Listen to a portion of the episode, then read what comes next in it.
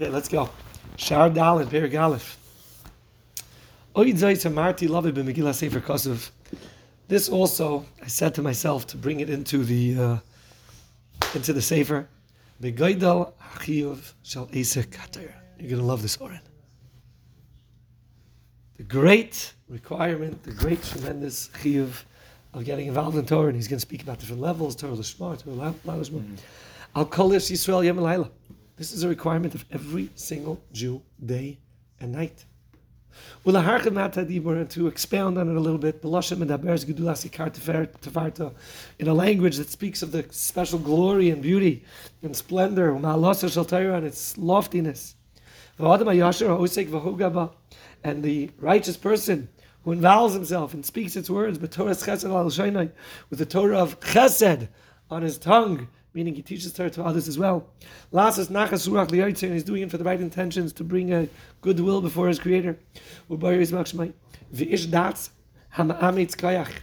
a man of wisdom who who girds himself with strength. Let's say a person's not up to learning. Not everyone's up to it. They, they didn't have the skills, they didn't have the background, they didn't have the chinuch, and now they're already caught up in the business world. But they go and they support it. And to strengthen its its supports. Especially nowadays, where for so long already the, the greatness of Torah has been lowered in the eyes of people. In all of the recent generations. In our great sins, it fell tremendously, the great respect of Torah. The Sunnah it's, it's like a hidden gem in the lowest of low levels, Rachmana litzlan. Like we see so much in the tremendous multitudes of our of Klal Yisrael, from the tremendous yoke of trying to earn livelihood, people have forgotten the tremendous splendor of Torah. You have to realize in his times, there weren't even that many yeshivas handful in the Litvish world. You had, oh, this is you like, had in the Hasidic when, courts. This is this like is the like beginning of the Reform movement. After World War II? You know, it was the beginning of the Hasidic movement. and It was also the beginning of the Reform movement around the same time. No, this is way before World War II. Yeah, I was This is in the late 1700s. So you, are talking about reform started spreading in Klal Yisrael at this time. This is probably one generation after Mendelssohn himself, and uh, uh, the father of the reform movement. Oh, okay. So, you know, they said in his own yeshiva, this was after he died, but Rechaim Elazar in his own yeshiva, he had students learning on Shabbos, learning on Shabbos while smoking cigarettes. That was the power of the reform, where they taught people about the great wisdom of Torah, but you don't have to keep it. It was, and you can't imagine the propaganda that they had taking over all the newspapers, always constantly making fun of the religious, archaic Jews. And that's what he's writing about. And in, his generation, the keren HaTorah, the pride of Torah, has been so much diminished. And even those many people that are seeking to come close to God,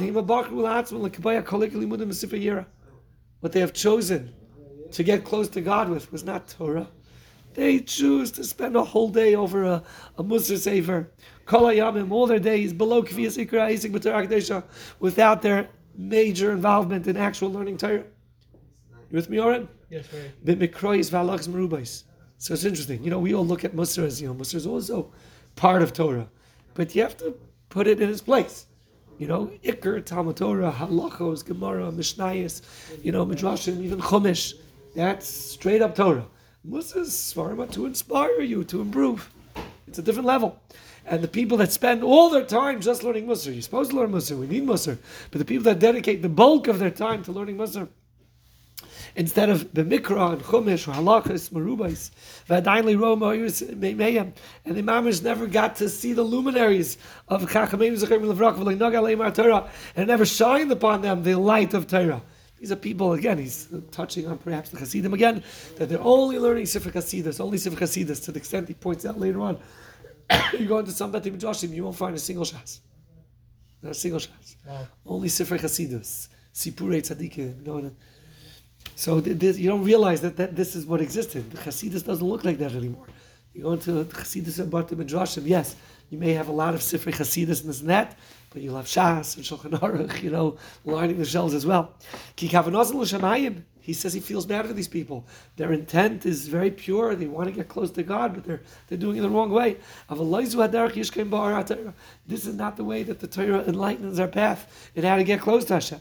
They're wonderful. He named Sifra Yira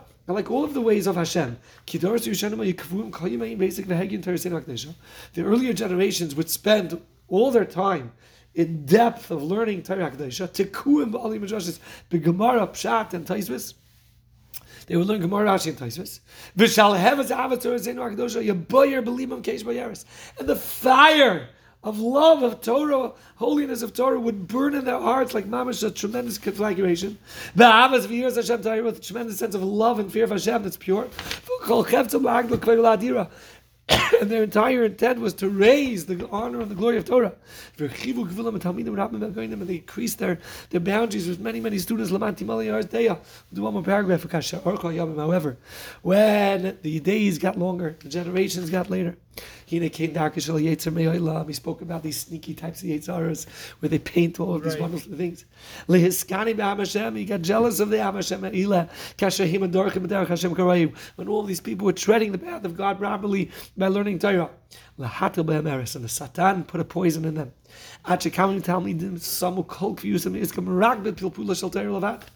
Some of them would get so caught up just in that fight, in that debate, in that exchange of pilpul atayra and not actually learning halacha and Ikar Gemara, getting in these in-depth, long, lengthy discussions and it's just one of the approaches of Torah, which nowadays people are not so much into. But you know, very very long, you know, the, the debates of Torah.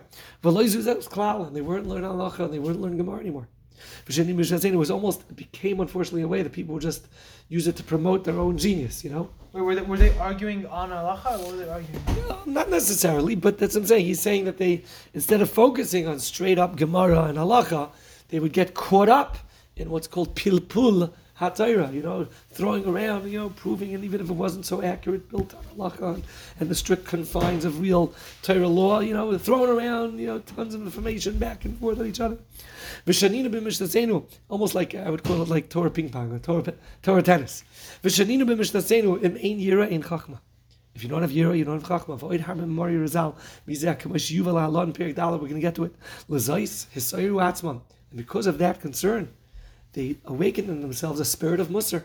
Migdoleim in Eda from their great giants, the eyes of the congregation, that they have to get people to start learning Musar, to discipline them, to focus on, on the real things. The great Gedolim, whose focus was just to how to fix and improve Klal Yisrael, they set up a new thing to learn Musar. To straight up these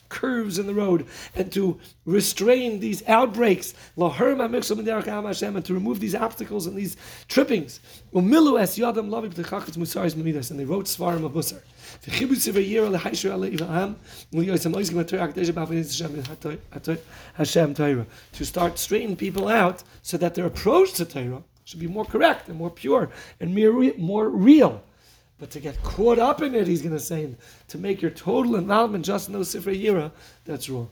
To be continued. Well,